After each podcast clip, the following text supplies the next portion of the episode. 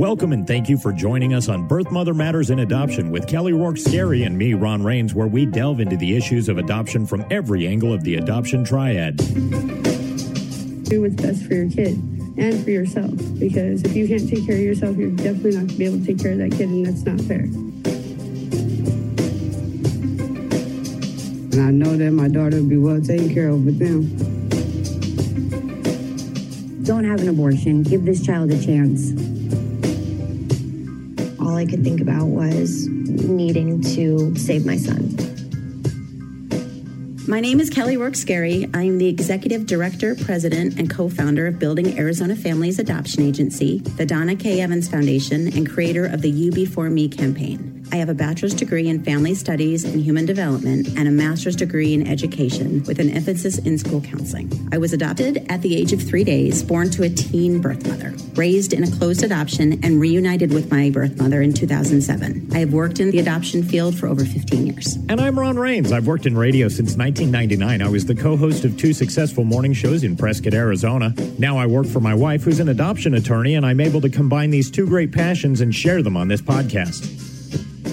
If you enjoy this podcast, make sure to rate and review us on whatever platform you use to listen to us and follow us on Facebook, Instagram, and Twitter. Look for AZ Adopt Podcast. Today, we're going to go back and revisit a topic that we've talked about in the past, but it's a really important topic.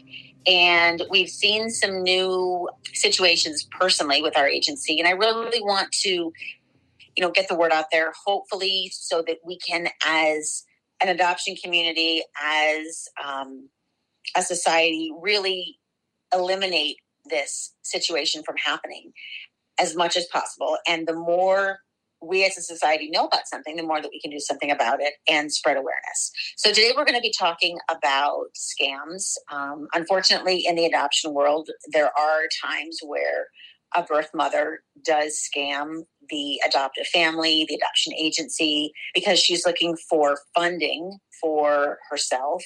And, you know, it can range from a birth mother faking that she was pregnant all the way to working with multiple agencies or attorneys to a birth mother uh, working directly with just one agency, one family, and never having the intention to place her baby for adoption while leading the agency and the family along the way. So I wanted to focus on this today because I have gotten word that across the United States, agencies and attorneys have seen kind of an uptick in some of the adoption scams that are going on. So, I, what I thought we would do is collectively kind of put out there what some of the latest ones are so that we can be more mindful of what's really going on out there.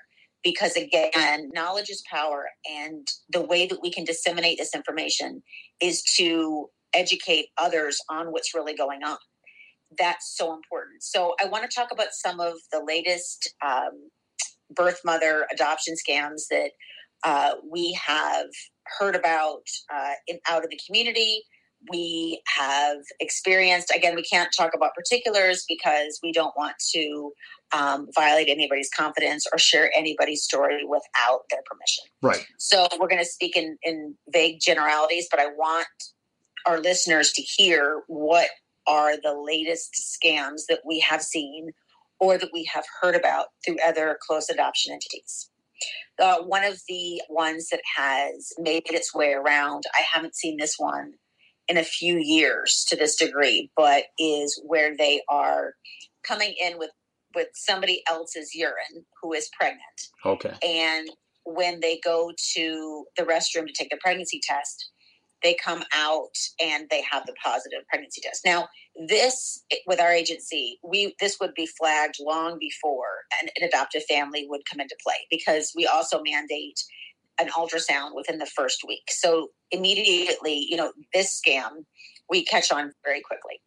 We have seen this, like I said, it, it, it seems to come in clusters. Like maybe we'll have a few intakes that we're concerned about, and then we have them get the ultrasounds and then we exit them from the program obviously if they're not pregnant and and go forward from there so we have seen this but this is not one with our agency specifically that would ever impact an adoptive family because again we do all of our due diligence on the front end making sure she's pregnant. She has an ultrasound. We can confirm that there's a viable baby at that time. So that is one that I have seen kind of come around again the pike. So we are on on alerts for that. Another one that I I haven't seen in a while, and you know through the grapevine, I've been seeing this more and more, where a birth mother will be working with an agency and a family, and then right around the time that she's supposed to deliver, she will fall off the grid, meaning she ghosts. She goes MIA. And, you know, that's where we as adoption social workers have to try to locate her.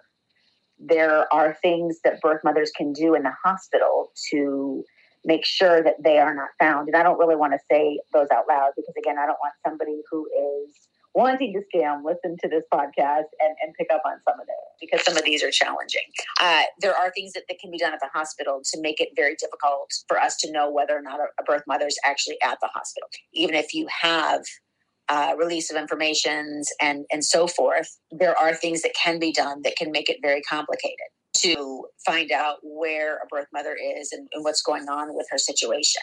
And so that is one, like I said, that has kind of um, risen. And I think it's important that we're addressing these in this podcast today because when when COVID hit, we definitely saw this this big uh, decrease across the country with birth mothers, and they're wanting to place their baby for adoption we all attributed it to the increase in social services and the monies as being dispersed by the government. However, that has since started to fade away some. And so we are seeing the, the uprise again in, in birth mothers. And unfortunately, with that uprise, we are also seeing uh, women that are not doing it for the best of, of reasons. And they have an ulterior motive. It sounds like it's more cyclical than evolving. I mean, I it just keeps coming back around different situations, but it's the same ones you've seen for years, right? It, it is. And again, they, they always seem to be in clusters. Now, we will have birth mothers that come into the program and genuinely look at the baby and change their mind. Right. That is not scamming. I want to make that really clear. Somebody could come in with the very best of intentions, but that's pretty obvious because, again, they're not trying to hide themselves at the hospital. They are, you know, talking with their adoption entity. They're reaching out. And when they genuinely change their mind, that is understandable. We're talking about a human being, a baby, a life. When some of the scams that we are, are talking about, that we have heard about or encountered, this is forethought. This is somebody intentionally planning and wanting to deceive somebody else for a monetary gain or maybe some other gain, um, emotional gain, maybe. But that is that is like I said, that hurts. I don't know if if birth mothers realize that when they are scamming, you know, an adoption agency or an adoption attorney or an adoptive family, it's not just a monetary loss we're talking about a huge emotional toll that is taken on an adoptive family. You know, their effort, time, resources of the adoption entity, whether it be an agency or an attorney, as well, are utilized on that client when they would have been better served on a, on a different client who actually wants to proceed with, with a legitimate adoption plan and plans and, and executes placing her baby for adoption. Now, we've talked in the past about how this is oftentimes due to these birth mothers just being in very desperate, dire straits and they're in survival mode. And they're not thinking about what's right and wrong and what's hurting anybody else. They're trying to survive. Is that what you're seeing still? It is. It is definitely what I'm still seeing. And you know, everybody comes from their own walk of life and we haven't walked in somebody else's shoes. Mm-hmm. We don't know their, you know, the history behind them. Um, but I want to talk about a couple more scams oh, that we have seen. And and then I want to talk about the positive of what I've also see, been seeing. And so there's there's always two sides to every coin. And, you know, we're talking about the negatives with the scamming, but then I want to talk about the, the birth mothers who have placed and recently and, and their stance on people that are yeah so that's that's what's coming up next. So going back to some other scams that we have seen are a birth mother being in a hospital and you know she starts to delay the process. You know oh i i want i don't want to sign that today. I want to sign that tomorrow and in doing that it's it may be because she's still struggling with her decision or maybe it's due to the fact that she wants this bill paid or she wants to have you know cross over into the next week of where she is staying or maybe you know she's just trying to get to a certain point so that financially it will be a gain. Uh, a, a birth mother who is is doing this wants to maintain the control because she doesn't have the intention of releasing it and placing the baby for adoption. And so we're see we we've seen that. We've you know other agencies have talked to me about what what they have seen with that. And you know when you have a a birth mother who has made the decision and is scamming an adoption entity unfortunately they may have friends that see the benefits that she is reaping and may want to follow suit and so this can be a real problem in the adoption community do you think that's why you get the clusters? Why it seems like. Okay, so one woman tries it and tells her friends, or her friends see it and try and imitate it. The other thing with that, though, is, is as an adoption entity, you have to be very careful because we have had uh, women that it was a, it was a very fine line as to whether they were scamming or whether they legitimately changed their mind, mm-hmm. and they may have been in the program for four months, and their best friends may also be in the program, and they've been in the program for a while as well. When when the first one uh, chooses to to parent or to place the baby um, in DCS, and you then obviously worry about the best friend. And I, I have had the best friend's place where the first one did not. Uh, so again, you have to take each situation on its own, and you can't. You know, you, this is where you can't just blindly say, okay, well, she didn't go through with it, so now. I think it would be more concerning if you had somebody who didn't place and then started referring people to that adoption entity. That's where you would just need to take some extra precautions and really make sure that that was in their, you know, their desire was to create an adoption plan and execute it. And again, that is the goal of every adoption entity is to help women who want to place their baby for adoption do so and assist them with services throughout the process. Unfortunately, there are people out there who do take advantage of the system. So as we just talked about, you know, a birth mother who is trying to, you know, drag the process out of the hospital and thereby maintain control because she doesn't plan on placing the baby but then um, what often happens is the adoption entity will then turn to the adoptive family and say, How would you like us to proceed? You know, would you like us to, um, you know, back off a little bit and give her some time? And it's hard because as an adoptive family, you're definitely faced with the loss aversion theory. You know, I've already put this much into it. What's another day? What's another two days? What's another three days? And so that can be very taxing emotionally, financially on an adoptive family. Well, that makes a lot of sense. The loss aversion. Um, now, what can you as an agency do to, as much as possible, mitigate these instances of scams? Well, with the hospital situations, um, we as an agency, and I can only speak for our agency, have quite a bit of we have quite a few relationships with uh, ho- the hospital social workers in the hospitals. And so, when the hospital social worker, when we have to alert them that there is an issue with a pending adoption, they will often go in as an independent and talk with them and see where they're going. And that will help guide us as to, you know, does she want us to legitimately back off for a while and give her some time? Or is she, you know, walking into a hospital and not telling anybody that she's doing an adoption? And when the social worker comes in to speak with her, she acts surprised, like she didn't, she doesn't know what she's talking about, and and so forth. Um, when I had spoken earlier about a birth mother that goes into a hospital and you know tries to hide her identity there um, or the fact that she is at that hospital you know when you have a mom that is working with a doctor's office the whole time and then at the end, due to no fault of her own, goes to a different hospital because the ambulance takes her. That's one thing. But when you have a mom that is, you know, planning on going to hospital X and then winds up clear across the valley in hospital C, mm-hmm. then that's that's cause for concern. And there is no end to the empathy and heartache that we as an agency have to walk these adoptive families through.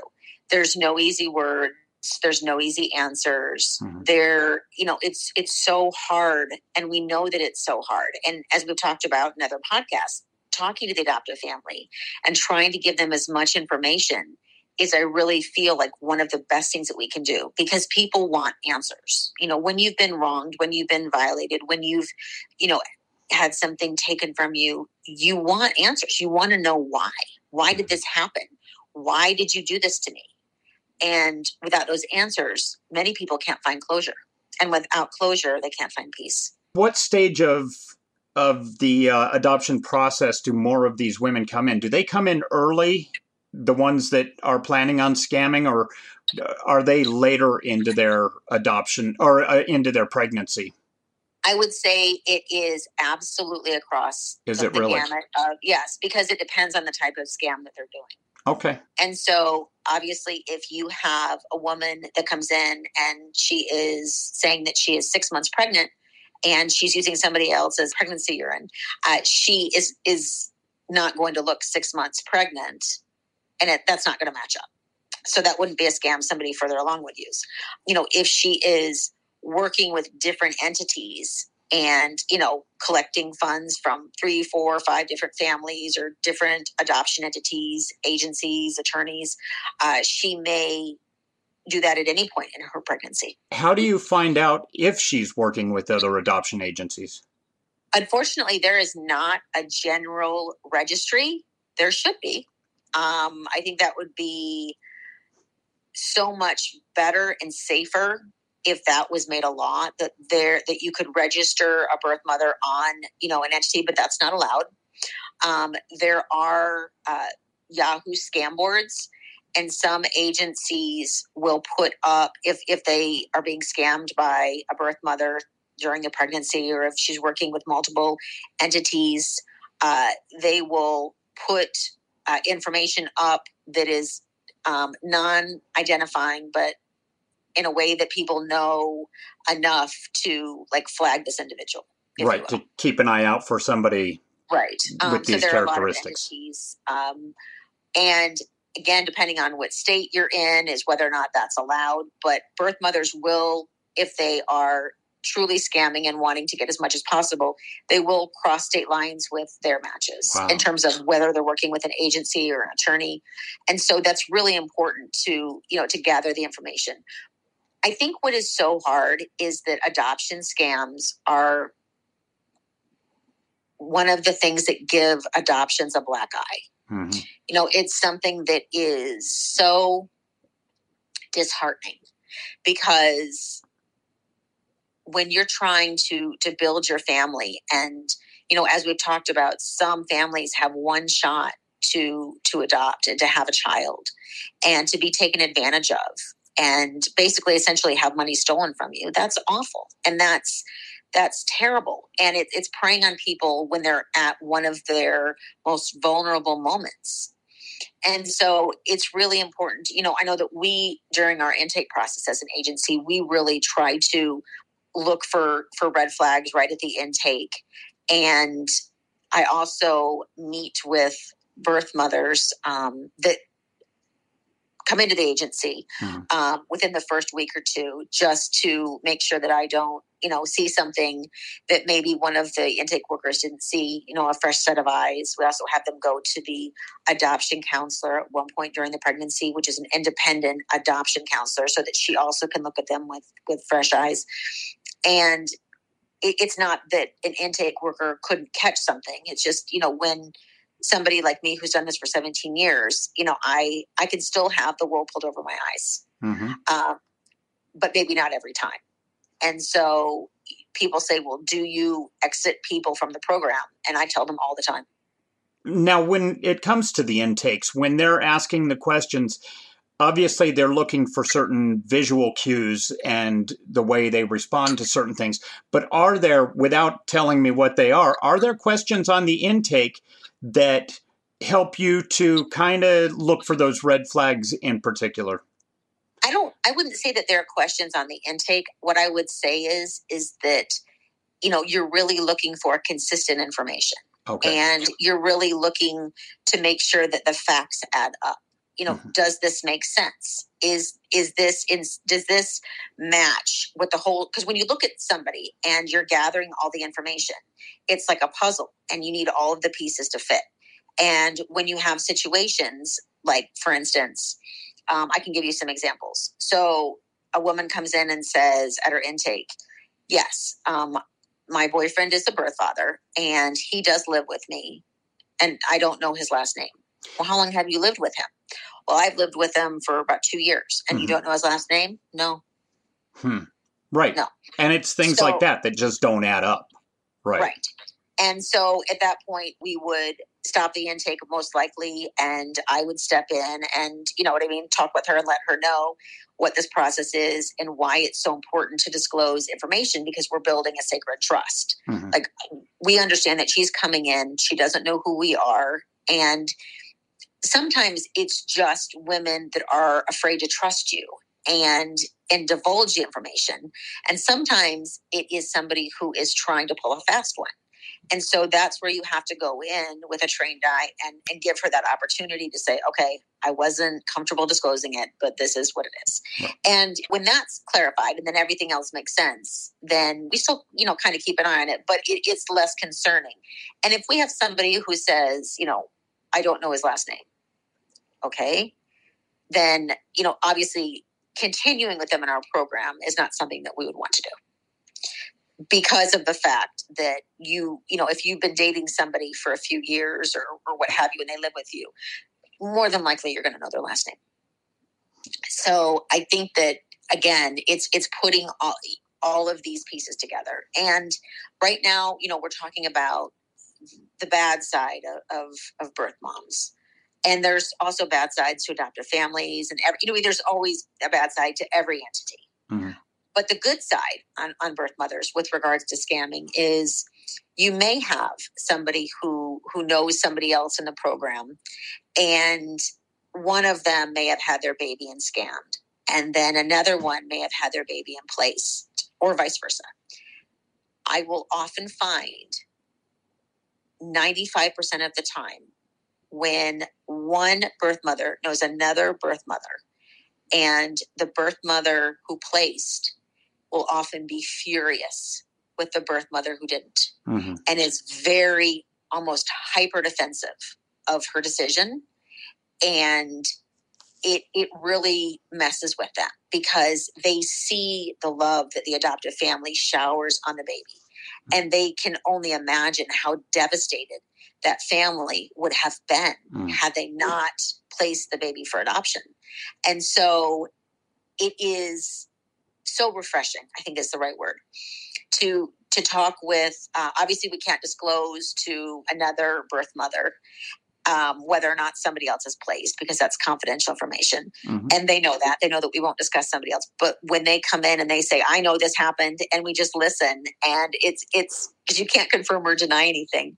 And so listening to it is it's like i said it's like a breath of fresh air because those that have become part of the adoption triad, whether it's the adoptive family or the birth mother or the adoptee, you become part of this this club per se, and you are fiercely defensive of it and protective of it. And you don't want somebody that is intentionally trying to harm a member of that triad. You have a birth mother that you may have have wondered is she going to place is she going to place and she places and then her friend doesn't place and you watch that birth mother bloom and when she takes a stand for her adoption choice it is literally the same as watching a flower bloom If you're pregnant and considering adoption, we are here for you and understand what you're going through. We've helped hundreds of women place their babies for adoption, and we want to help you as well. We have a pregnancy crisis hotline available 24 7 by phone or text at 623 695 4112, or you can reach us on our toll free number at 1 800 340 9665. We can make an immediate appointment with you to get you to a safe place, provide food and clothing, and help you get started on creating an Arizona adoption plan, or just give you more information. Check out our blogs on our website at azpregnancyhelp.com and follow us on Facebook, Instagram, and Twitter by looking for AZ Adopt Podcast. If you enjoy this podcast, make sure to rate and review us on whatever platform you use to listen to us. Birth Mother Matters in Adoption was written and produced by Kelly Rourke Scary and edited by me. Thanks go out to Grapes for letting us use their song I Don't Know as our theme song. Join us next time on Birth Mother Matters in Adoption. For Kelly Rourke Scary, I'm Ron Rains, and we'll see you then.